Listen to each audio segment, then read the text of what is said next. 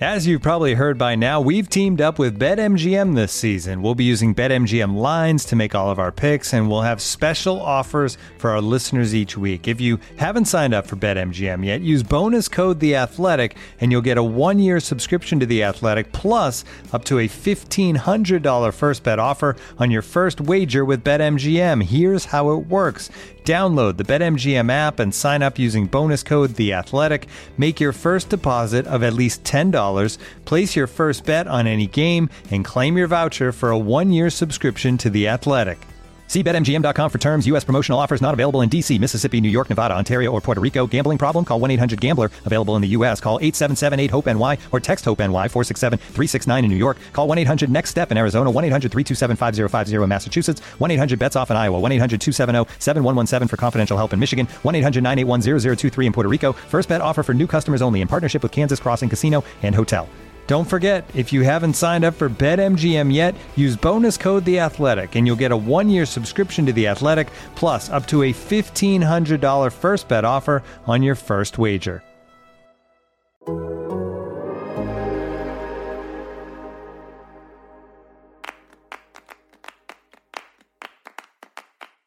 Tomorrow, two of MLS's best teams face off with Supporters Shield implications, and elsewhere, two old rivals meet in a match of desperation.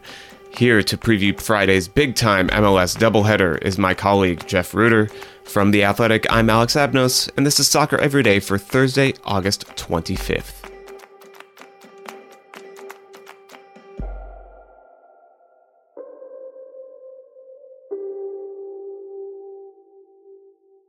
One of the biggest doubleheaders of the MLS season takes place tomorrow night, and I have Jeff Rueter here with me to dissect both matches. Both of them really, really big ones. Jeff, first up, it's Austin FC hosting LAFC.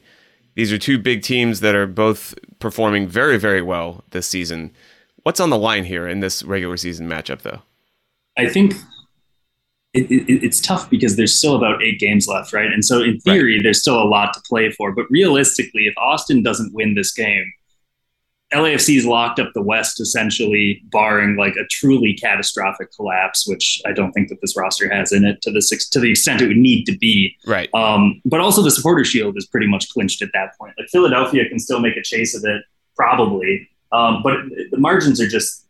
It, it, they're so thick. We talk about thin margins so often in this sport, but let's talk about the thick margins for sure. a second here. Like, there's just so much space that would need to be made up at this point um, where it, it, really does look like, I mean, Philadelphia's played one more game than LAFC. They're six points behind, so they're kind of out of contention. Realistically, even if Austin wins, they would only be tied with Philadelphia, so it'd be the same sort of thing. So it's it's an attempt to keep LAFC from elevating to that whole, um, you know, recapturing the all-time single-season points record, which they lost last season with the New England Revolutions season. So um, legacy on the line to an extent. I think that more realistically, this will be viewed as a chance for Austin to test itself against LAFC, see how playoff ready they are, see how they need to integrate um, you know, new players, but also just just get set up to um, contain a team that has as much talent as LAFC does have. Well, it's interesting that both teams have so much talent and are doing so well this year. Not it's not necessarily a surprise considering how much money and ambition that sort of both organizations organizations have shown, but it's surprising yeah. in the sense because neither of these teams made the playoffs last year. Uh. Both were expected to do better, but didn't. Uh, granted, Austin FC was in their first season, um, right. but to your eye, what's changed for this teams for these teams uh, in the past year or so? With LAFC, obviously they had a new coach, a bunch right. of new uh, additions.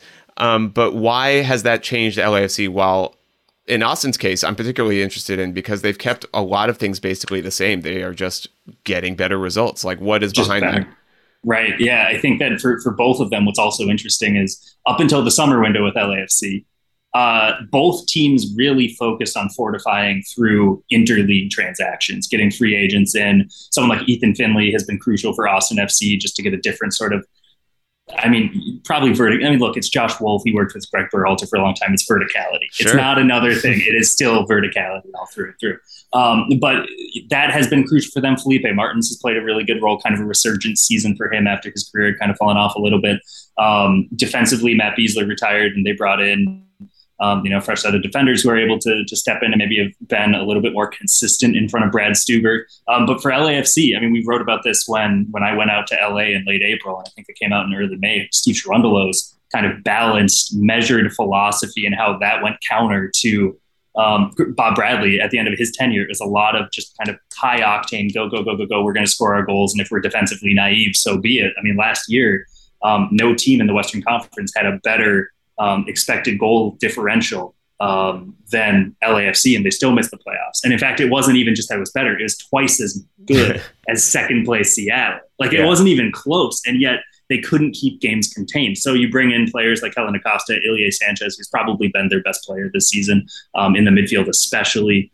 Um, but he's been incredibly just it, it, like invaluable to them in terms of keeping games contained, being able to have someone like Kellyn Acosta do the legwork because at this point of his career, Sanchez obviously needs to be a little less mobile, or he is just generally less mobile. Yeah. Um, Mamadou Fall was looking really good in the first half of the season. Now he's suddenly become a little bit of a kind of bench cycling player mm-hmm. as uh, Giorgio Chiellini gets some more starts as well. But um, yeah, both of them look to the league to be able to get some more veteran presence and by and large teams that are talented and bring in more MLS veterans to play key roles rather than going for TAM guys who've never played in MLS before seem to fare better, or at least the hit rate of those kinds of transactions is a lot better um, than that sort of mid-range, mid-salary foreign signing has been historically in Major League Soccer. Yeah. Um, and so it's it's two teams that have really just kind of followed similar playbooks, very different extents.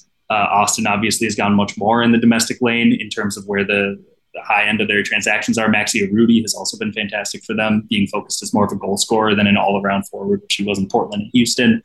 And then LAFC, of course. If you can bring in Gareth Bale and not even have to play him every week, uh, probably make that deal. It's not it's it's not a bad deal. Uh, not too long ago, a couple weeks ago, uh, right after, after they beat Charlotte 5 0, I talked with Sam Stejskal on this show about LAFC. And I think one of my questions to him was something along the lines of, Will they ever lose again? That turned out to be a very stupid thing to ask. Uh, they lost 2 1 to uh, San Jose their last game out. And they also had a tough time getting past DC United at home since yeah. I talked to Sam uh, about LAFC. Ilie Sanchez, who you mentioned, is out uh, for this game against Austin because mm-hmm. he got a red card in that loss to San Jose.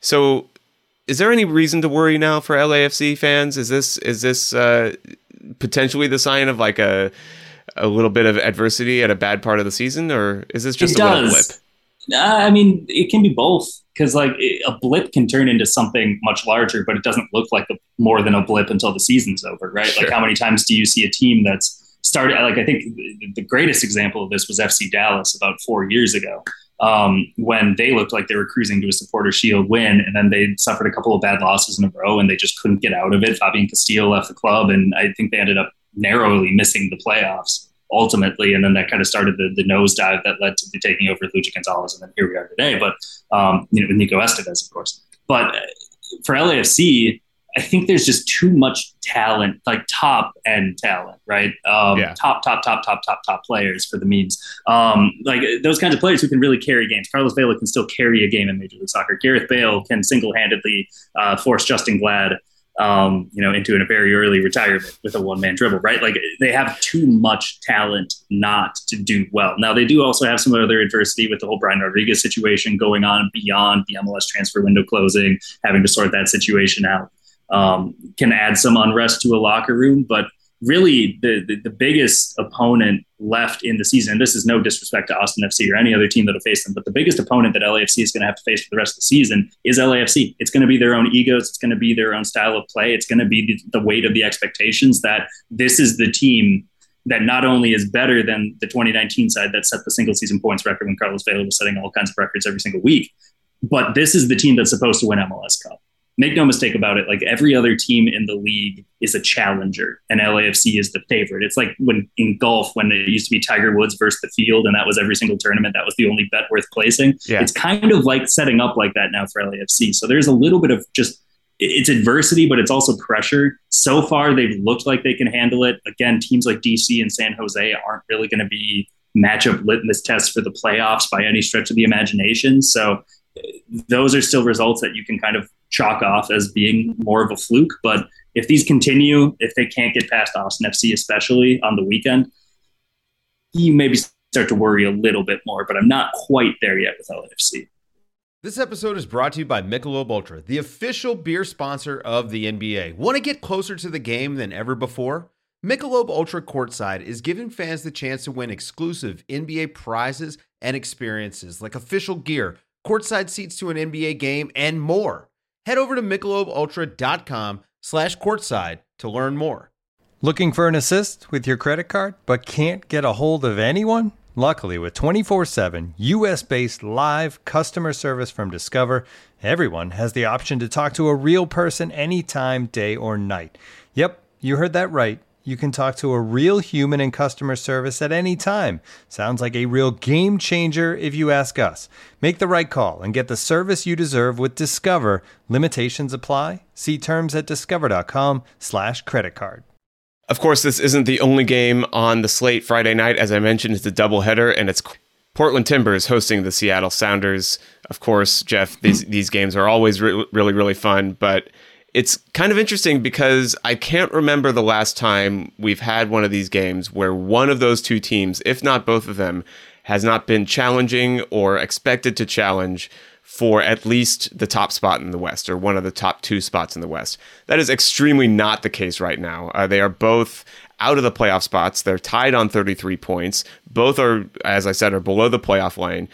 But Call me crazy, Jeff. Does that make this game maybe a oh, little yeah. bit better than, than than Seattle Portland games in the past? I feel yeah. like there's a desperation element here that has been sorely oh, lacking. It's a perfect until, way to put it. And point. we're just a couple of sickos who want chaos anyway. So keep in mind that we're going to come at it from a different slant than anyone who lives in Washington or Oregon is going to. But um, I mean, sure. there's there's some fun. I mean, like statistically, it's tied. The series is tied right now in the MLS era, 17 to 17 to seven on draws. So there's also just kind of some great symmetry going on there. Interesting. Um, Portland like won in Seattle in July, and that's the only matchup to date this season, um, in the regular season anyway. And so I think that there is something that is kind of nice. Like you said, it, it, they've always been in contention. One of these two teams has been the representative for the Western Conference and MLS Cup since 2015, every single season. The last time a different team outside of Cascadia, that 2 0, or that duo, not duo. That's a good word. Um, I like the last time a different team made it to MLS Cup was the Galaxy in 2014.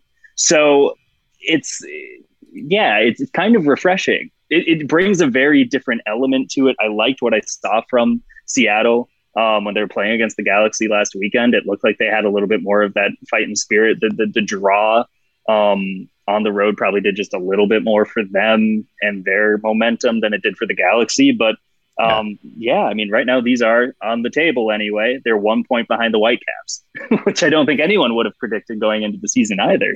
Um, so I think it does add something that's just a little different. There's there's probably going to be just some more necessary intensity for every single ball. Um, yeah. I, I, think I'd be surprised if Diego Chara finishes the game on the field uh, without a red card. It's just one of the. It feels like one of those, especially when you factor in the rivalry. But um, yeah, I think that that weird, you know, in a kind of perverse way, again, from a neutral perspective, I think it does make it entirely more watchable um, and, and maybe less of a tactical stalemate that we've seen. Uh, maybe not as much last year, of course, because there's the 6 2 as well. But um, yeah. in, in, many of the past, like half decade, it, it sometimes it's been failed to live up to the moment in terms of just the on field product. Well, I absolutely can't wait for this one. I think it's going to be an amazing doubleheader. And now, after talking to you, Jeff, I'm uh, informed and ready to go. Unfortunately, it's not until tomorrow. So both those both those games are uh, tomorrow at 8 p.m. for Austin FC versus Los Angeles FC, and 10 p.m. Both these times are Eastern, by the way, for Portland versus Seattle. Both of those games are on ESPN, ESPN De- Deportes in the United States. Jeff, thank you so much for coming on the show today. Anytime.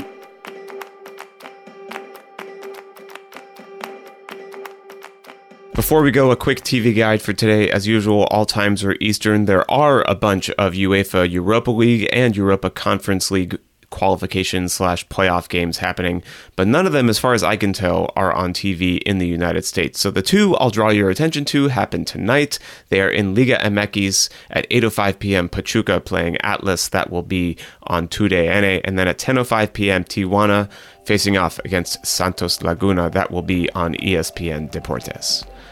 This show is produced by Mike Zimmerman with help from John Hayes. You can get ad free versions of the show by subscribing to The Athletic and listening in the app just like I do. Thanks so much for listening, and happy soccer to you all.